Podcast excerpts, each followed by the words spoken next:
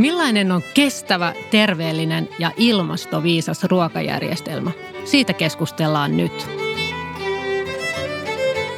Ajankohtaisen Just Food-hankkeen tavoite ei ole vaatimaton. Siirtymä ilmastoviisaaseen ja terveelliseen ruokajärjestelmään täytyy voida tehdä kestävästi, hyväksyttävästi ja oikeudenmukaisesti. Hanke on ollut käynnissä reilun vuoden ja on aika puhua siitä, millaisia asioita tämän kaikin tavoin poikkeuksellisen vuoden aikana on noussut esiin. Minä olen Hanna Jensen ja kanssani ovat keskustelemassa E2-tutkimuksen tutkija, maatalous- ja metsätieteiden tohtori Kaisa Karttunen ja hankkeen johtaja Suomen ympäristökeskuksen tutkimusprofessori Minna Kaljonen. Tervetuloa. Kiitos. Kiitoksia Hanna.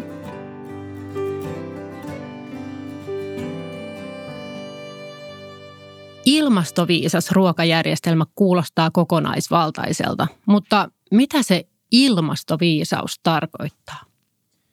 Ilmastoviisaus on käännös englanninkielisestä termistä climate smart. Usein me puhumme ilmastoviisaasta maataloudesta, mutta voimme puhua myös ilmastoviisaasta ruokajärjestelmästä. Ja silloin me katsomme yleensä useampia asioita kerralla. Katsomme ilmastonmuutoksen hillintää – joka tässä meidän hankkeessamme on hyvin tärkeässä roolissa, mutta mietimme samaan aikaan myös ilmastonmuutokseen sopeutumista. Minkälaisia muutoksia tarvitaan, jotta järjestelmä olisi kestävä, ilmastokestävä, kestävä muuttuva ilmastoa vasten. Ja katsomme myös samalla toimeentuloa, koska jos ilmastoteot sekä hillinnän että sopeutumisen puolella eivät ota huomioon myös muita kestävyyden ulottuvuuksia, kuten sosiaalista kestävyyttä tai, tai taloudellista kestävyyttä ja toimeentuloa, niin silloin se ei ole ilmastoviisas. Tämä on ihan valtavan laaja näkökulma. Miten Minna tämmöisessä laajuudessa pysyy kelkassa? se on laaja, mutta mä näkisin, että tämä ruokajärjestelmän näkökulma on äärimmäisen tärkeä, koska ratkaisut ei löydy yhdestä paikkaa, vaan niitä tarvitaan eri puolilla ruokajärjestelmää, jos ilmastoviisasta ruokajärjestelmää halutaan rakentaa.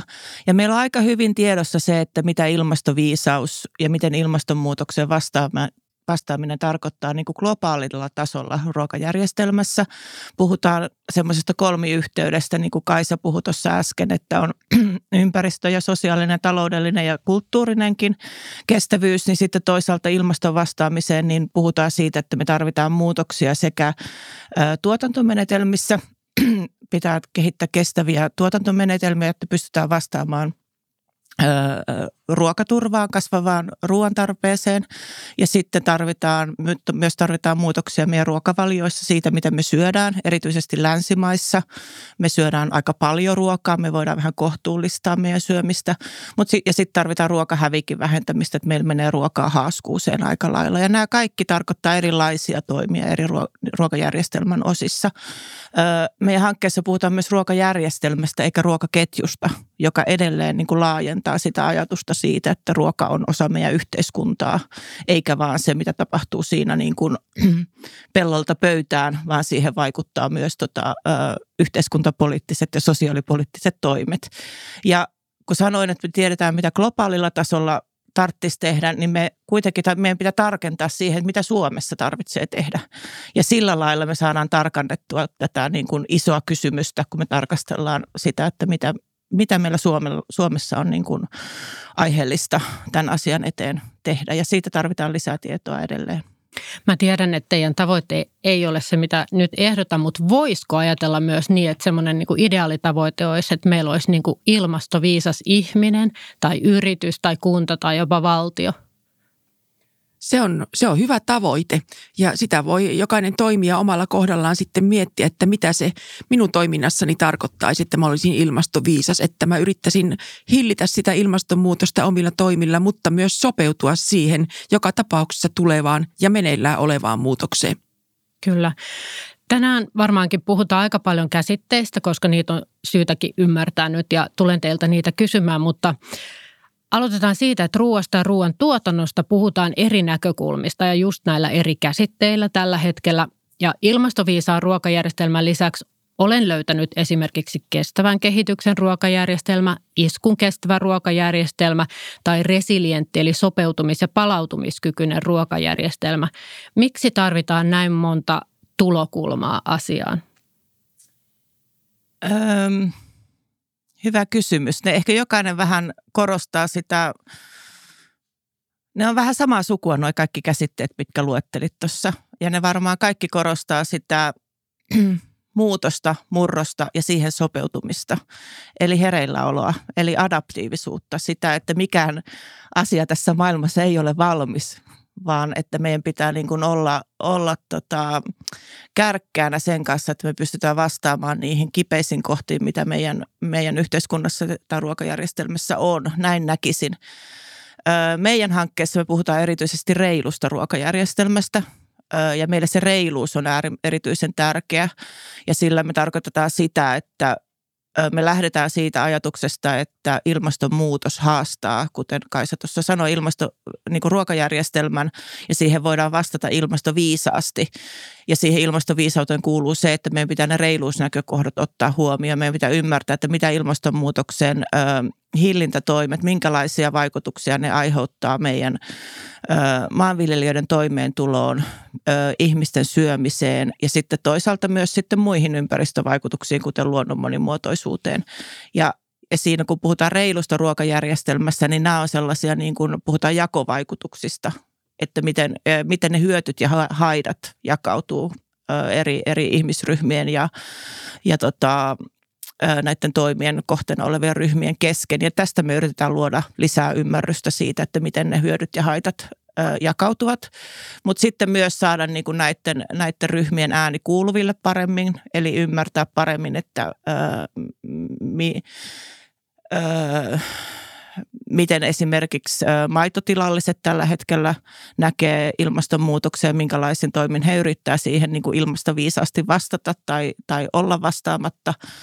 Ja, tota, ja sitten toinen tapa on se myös, että yritetään miettiä, että miten sitten politiikalla voidaan näitä hyötyjä ja haittoja lieventää. Kaisa, millainen olisi epäreilu ruokamuutos? Mitä silloin pääsisi tapahtumaan? No, silloin varmaan nämä hyödyt ja haitat, joita näistä muutoksista aiheutuu, ne jakautuisi epätasaisesti eri ihmisryhmien kesken. Ne vois vaikuttaa esimerkiksi ihmisten toimeentuloon heikentävästi joissakin tietyissä ryhmissä tai ravitsemuksen tilan heikkenemiseen joillakin tietyillä ryhmillä, esimerkiksi ikäihmisillä tai, tai koululaisilla tai tai jollakin muilla väestöryhmillä ja, ja sitten ne voisi johtaa myös joihinkin ympäristöulottuvuuksien heikkenemiseen esimerkiksi. No esimerkkinä voin mainita, että jos meillä meillä loppuu, loppuu kotieläintuotanto ilmastotoimien takia, niin sitten meillä mahdollisesti myös aiheutuu ongelmia luonnon monimuotoisuuden kannalta, koska, koska tämänhetkinen karjojen, siis lehmien laiduntaminen ja, ja eläin, kotieläintalous, niin ne osaltaan ylläpitää monimuotoisuutta. Strategisen tutkimuksen neuvosto rahoittaa teidän hanketta ja siinä on mukana poikkitieteinen ja suuri toimijajoukko. Ja nyt kun kuuntelee teitä, niin ymmärtää kyllä, että sellainen tarvitaan näin, näinkin niin kuin laajaan näkökulmaan. Niin kerrottako hiukan siitä, että, että miten faktisesti tätä asiaa te tutkitte? Toden totta, meillä on hankkeessa mukana hyvin poikki, poikkitieteellinen porukka. Ja meillä on ehkä kaksi semmoista tutkimusstrategista linjaa. Eli me, tota, tar- me pyöritellään tämmöisiä murrospolkuja. Murrospolut on se perusta, mitä vasten me näitä asioita tarkastellaan. Ja ne murrospolut kuvaa niitä eri tapoja, millä tota ilmaston, ilmastovaikutuksia voidaan ruokajärjestelmässä hillitä. Ja tällä hetkellä voisi puhua kolmesta tämmöisestä niin kuin arkkityypistä näissä murrospoluissa, että on, on semmoinen niin kuin, ö, maankäyttölähtöinen murrospolku, jossa nimenomaisesti sitten niin kuin siellä maankäyttösektorilla tehdään toimia ilmaston ö, vaikutusten ö, vähentämiseksi. Tähän liittyy tietenkin sitten turvamaakysymykset ja muut sellaiset, että mitä niillä tehdään.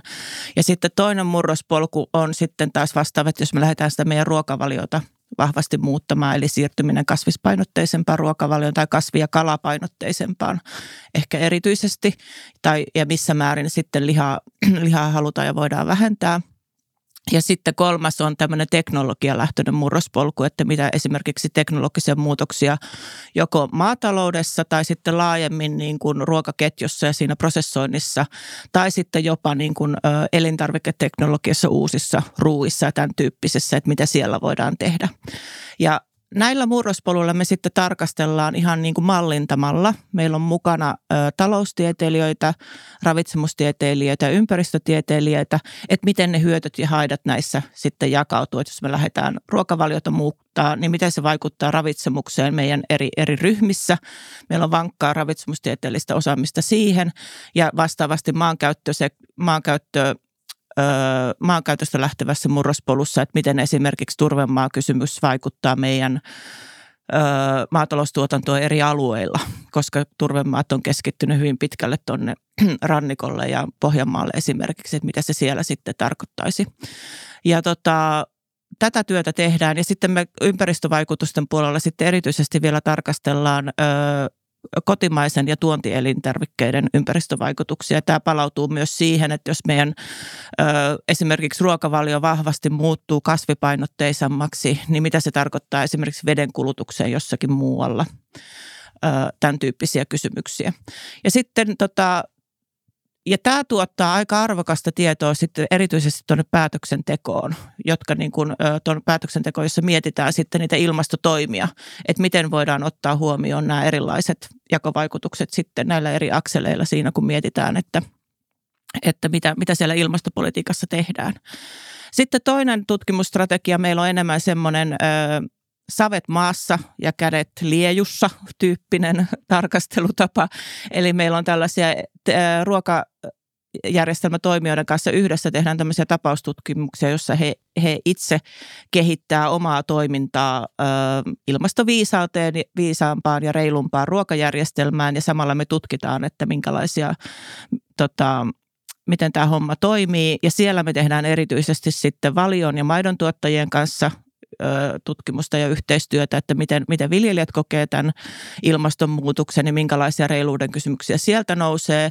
Ja tätä työtä sitten ö, tehdään yhdessä tuon Valion hiilineutraali maitoketjun kanssa, että he yrittää kehittää omaa maitoketjuaan hiilineutraalimiksi, niin me ollaan siinä prosessissa mukana. Onko vuoden sisällä tullut jotain, tiedän, että ei tämä varmasti niin nopea ole, mutta onko, onko jo vuodessa niin saatu jotakin jos voisi kertoa nyt. Joo. Haluatko Kaisa kertoa tästä ö, maidon tuottajien No olemme haastatelleet, syvä haastatelleet 18 maidon tuottajaa, valio, valiolaista maidon tuottajaa eri puolilta Suomea, pääasiassa tuolta pohjoisemmasta Suomesta ja, ja tuota, olemme kyselleet heidän ajatuksia ilmastonmuutoksesta ja hiilineutraali maitoketjuohjelmasta ja siihen liittyvistä reiluusasioista. Ja kyllä sieltä, kyllä sieltä muutamia selkeitä ajatuslinjoja jo löytyy. Emme ole tosi julkaisseet vielä mitään, että, että kovin yksityiskohtiin en voi tässä mennä, mutta, mutta viljelijät ovat huolissaan. He ovat huolissaan yhtäältä ilmastonmuutoksesta ja sen vaikutuksista omaan tuotantoon tulevaisuudessa, mutta he ovat toisaalta huolissaan myös omasta toimeentulosta. Että millä tavalla nämä ilmastotoimet vaikuttaa sitten heidän, heidän mahdollisuuksiin tulevaisuudessa tuottaa maitoa. Liittyykö tämä siihen, että teidän hankkeen tavoitteessa on tämä eriarvoisuuksien tunnistaminen ja millä tavalla se sitten näkyy Suomessa, siis viljelijöiden näkökulmasta tai sitten jos ruoan hinta nousee, niin mitä se tarkoittaa eri, eri ihmisryhmille, mitä muuta?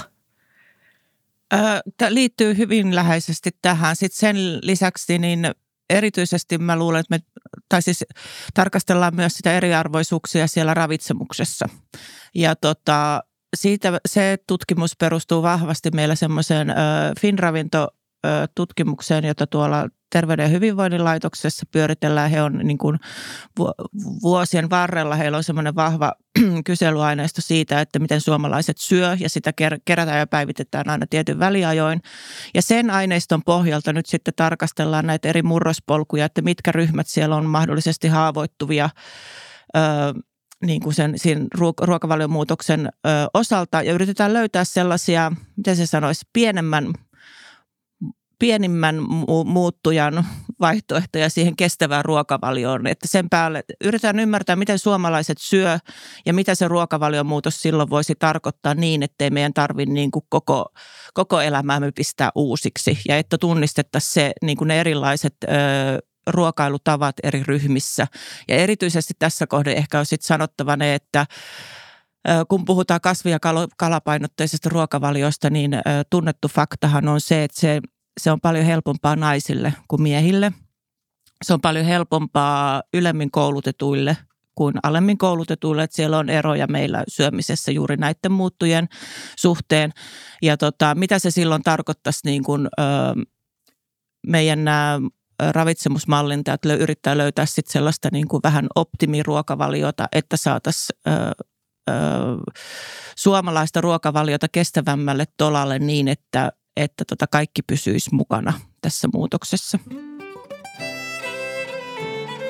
Mulla on nousta sellainen ylpeyden tunne, että Suomessa tapahtuu tällaista, että tällainen näin laaja ja tietysti mielessä humaanikin hanke on käynnissä, joka ottaa, ottaa eri osapuolet huomioon. Onko tämä niin kuin kansainvälisesti tavallista? Onko kaikissa maissa tällaiset, tai länsimaissa tällaisia hankkeita vai onko tämä poikkeuksellinen hanke kansainvälisesti katsottuna? Minna voi varmaan täydentää, mutta, mutta mä aloitan, että maailmassa on ruvettu puhumaan viime vuosina yhä enemmän järjestelmistä. Ruokajärjestelmä on ihan yleinen käsite ja on alettu ymmärtää, että, että jotta me voidaan muutosta ja kestävää muutosta voitaisiin saada aikaan, niin pitää tarkastella laajasti. Ja yhä enemmän on alettu puhua myös ö, reilusta murroksesta ja, tai reilusta muutoksesta, ö, ainakin, ainakin täällä länsimaissa – yhä enemmän siitä tehdään myös tutkimusta, mutta, mutta tässä olemme kyllä huomanneet tämän meidän hankkeemme alussa, että vielä aika vähän on julkaistu itse asiassa tästä, mikä koskee varsinaisesti juuri, juuri ruokajärjestelmää, että muiden järjestelmien murroksesta ja sen reiluudesta on ehkä enemmän kirjallisuutta tähän mennessä olemassa. Tässä on ehkä sen verran vielä voi sanoa, että keskeinen käsite on myös tämä reilu siirtymä joka on EUn Green Dealissä ja joka on meilläkin poliittisessa keskustelussa mukana. Ja siihen liittyen niin se on hyvin poliittinen käsite ja se, sitä kautta siihen on helppo tarrautua, jokainen antaa sille vähän oman tulkintansa. Mutta se on ollut oleellinen erityisesti tuolla niin kuin energiapuolella, eli miten siirrytään fossiilista fossiilisesta tuotannosta muihin, muihin fossiilivapaaseen energiantuotantoon. Ja tota, siellä yhteydessä myös reilua siirtymää on käsitelty myös niin kuin ihan siinä mielessä, että miten voidaan sit sitä teollisuutta korvata jollakin muulla ja mitä se tarkoittaa sitten tietyille yhteisöille ja heidän niin kuin elinkelpoisuudelle elinkelpoisuudelle ja muulle. Ja mä luulen, että sen tyyppiset kysymykset on myös hyvin oleellisia sitten meillä meillä ruokajärjestelmässä esimerkiksi liittyen turvemaa-kysymykseen, että jos me niin kuin, turvemailta lähtevät niin kuin hiilipäästöt on hyvin tärkeä tekijä me suomalaisen niin kuin, maatalouden ilmastonmuutokseen vastaamisessa, niin ö, miten se voidaan tehdä sillä lailla, että siitä ei aiheudu liian suurta taakkaa? Taakkaa sitten näille tietyn alueen viljelijöille, että löydetään sieltä ne, ne keinot, että he pystyvät siihen ö, kannattavasti vastaamaan. Että tällä hetkellä ne turvemaat on erityisesti käytössä siellä, missä on, missä on kannattavaa ja intensiivistä ja vahvistuvaa maataloutta. Että se on oikeasti aika kipeä, kipeä kysymys niillä alueilla. No tästä päästään teidän nettisivulle. Teillä on kiinnostavia blogikirjoituksia siellä tai näkemyskirjoituksia jatkuvasti. Ja viime viikolla eli lokakuun 15. päivä Ellen Huan Niemi kirjoittaa, että ruokajärjestelmän ympäristövaikutuksia voidaan lieventää siirtymällä kohti terveellisempiä kasvispainotteisia ruokavalioita sekä vähentämällä ruokahävikkiä, mutta tämä siirtymä ja varsinkin maataloudessa ja jos puhutaan vaikka palkokasveista ja proteiini prote- paljon proteiinia sisältävien tuotteiden viljelemisestä, niin se ei nyt tapahdu kuitenkaan tuosta vain. Ja ja olisi kiinnostavaa miettiä että, tai keskustella tässä, että mitä ongelmia siinä on matkassa, että varmastikin investoinnit ja, ja se, että meillä on niin voimakas niin kuin kotieläin- ja kasvihuonetuotanto tällä hetkellä, eikä kasvintuotanto, niin miten tällainen siirtymä tulee tapahtumaan ja tarvitaanko siihenkin sitten näitä politiikkatoimia?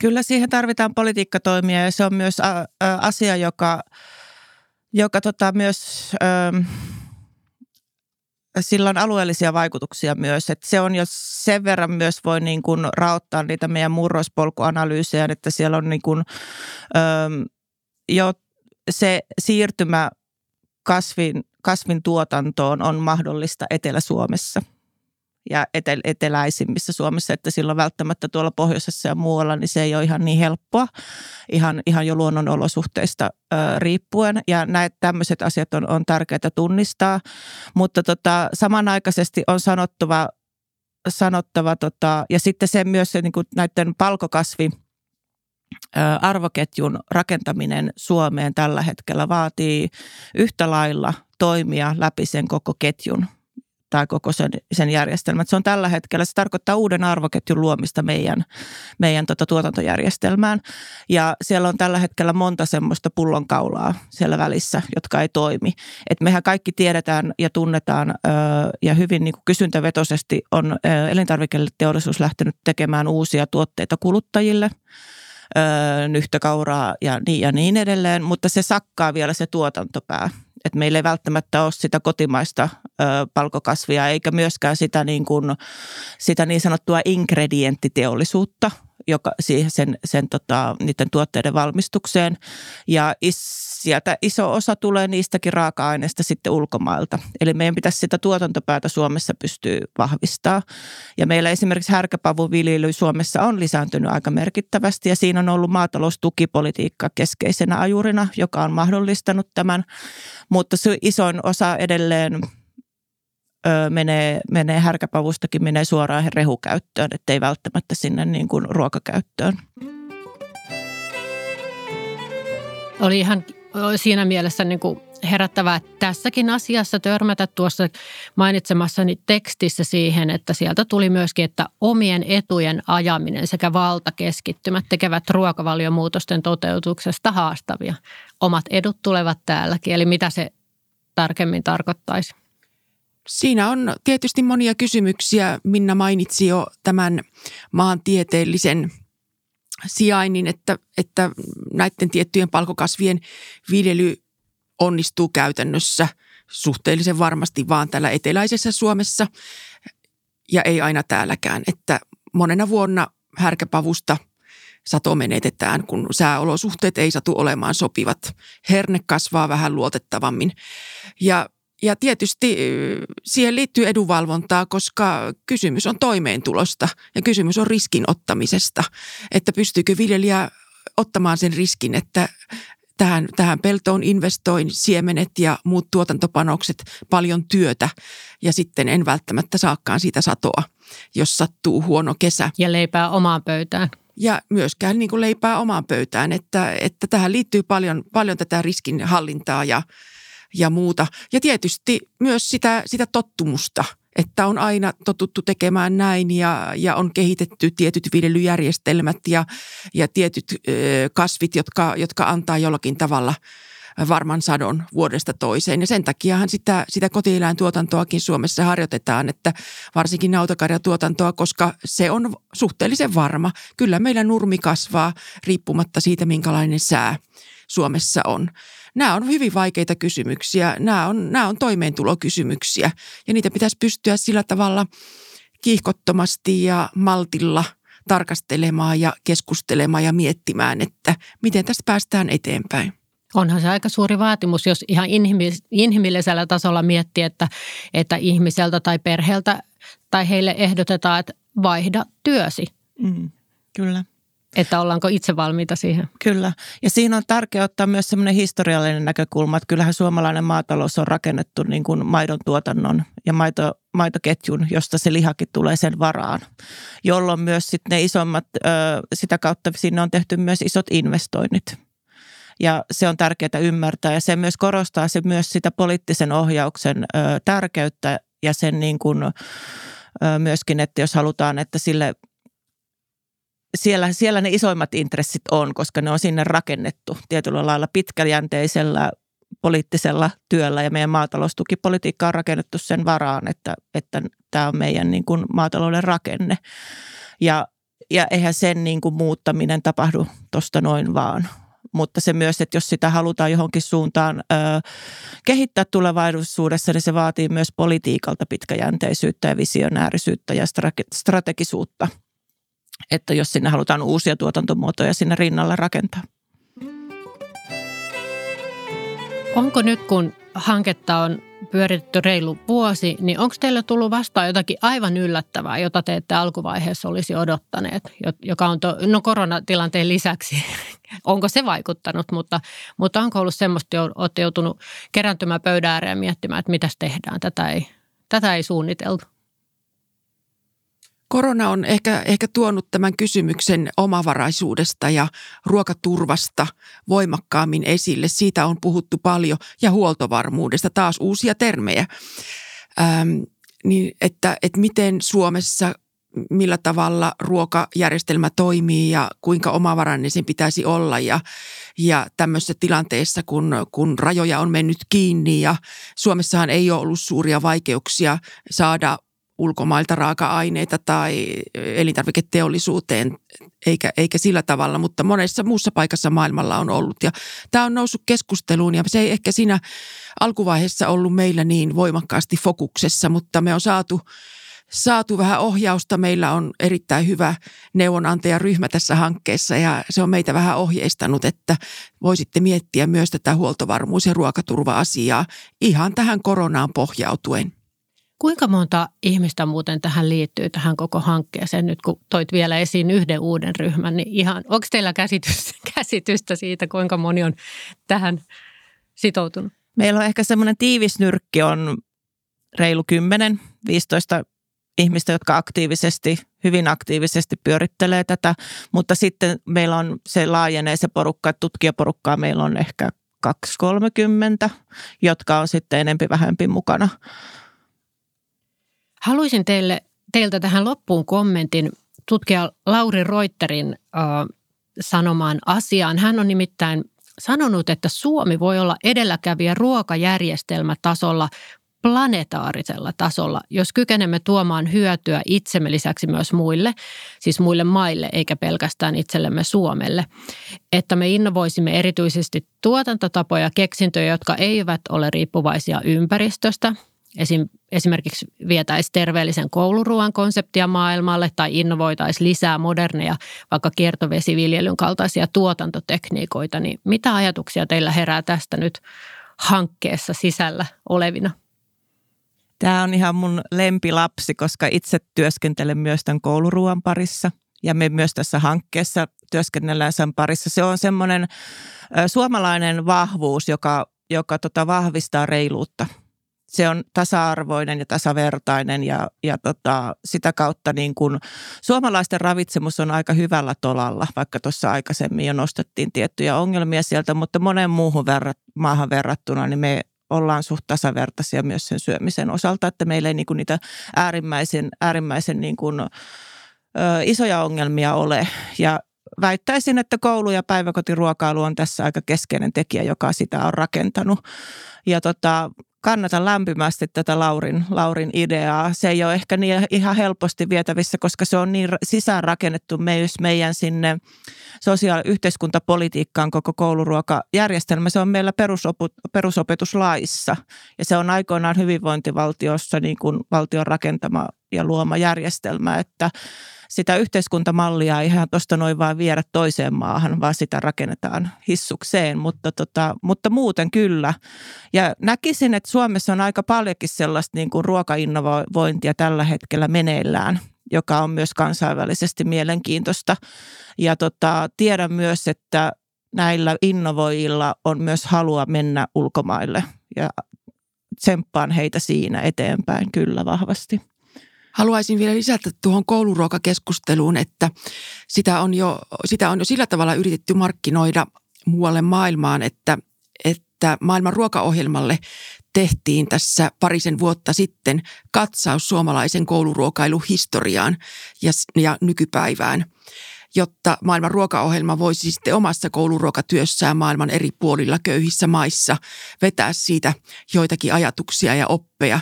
Ja kiinnostusta siihen on toki ollut paljon, että kyllä kehittyvistä maista on oltu Suomeen yhteydessä ja kysytty kouluruokailuasioista paljonkin. Ja sitten vielä yhden tämmöisen suomalaisen innovaation haluaisin sanoa. Ja, ja se on tietysti liittyy siihen, että Suomi on pieni maa ja meillä on pienet piirit ja me pystytään kokoontumaan samaan pöydän ääreen ja keskustelemaan asioista. Että meillä tämmöinen ruokajärjestelmäajattelu on oikeastaan aika luontevaa ja siinä eri toimijat alkaen ihan hallinnosta ja päätyen sieltä maataloustuotannon ja ää, elintarviketeollisuuden ja kaupan ja ja suurkeittiöiden kautta kuluttajiin, me pystytään istumaan samaan pöydän ääreen ja keskustelemaan siitä, että minkälainen ruokajärjestelmä Suomella pitäisi olla ja mihinkä me ollaan menossa. Se ei välttämättä onnistu semmoisessa maassa, jossa on 100 miljoonaa asukasta. Pakko lisätä vielä Reijo Karhisen sanoen tähän loppuun, että kyllä se sitten vaatii myös vähän siitä omista eduista, niin kuin omien etujen tavoittelusta sitä lieventämistä.